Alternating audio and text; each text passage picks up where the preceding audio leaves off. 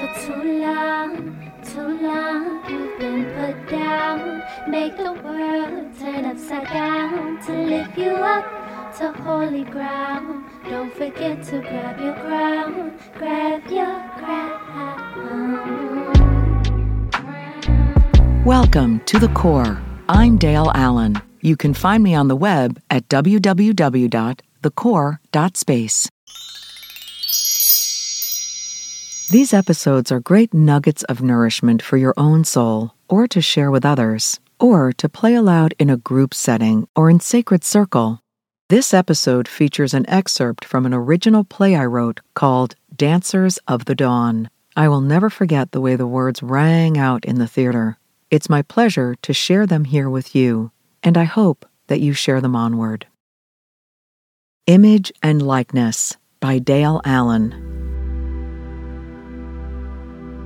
Let us see in our faces the image and likeness of the divine, and see in each other's faces the image and likeness of the divine.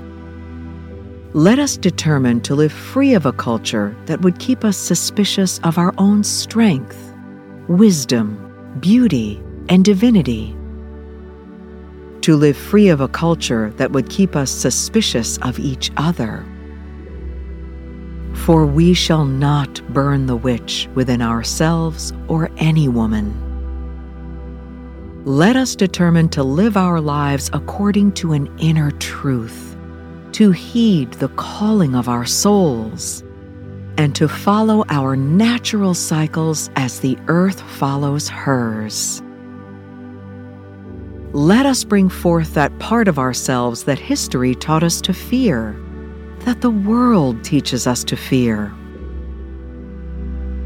Let us bring forth that vibrant part of us so needed in the world, that powerful part which has for so long been dimmed, starving both women and men. Let us bring forth the dancing, the singing part of ourselves, the fierce, the formidable part of ourselves the unveiled, the juicy, the succulent, the sensual, the sacred, the living, the loving, the wild, cackling, laughing part of ourselves, the she wolf, the howling part of ourselves, the lioness, the protector, the leader, the creatress we are she, and she is us.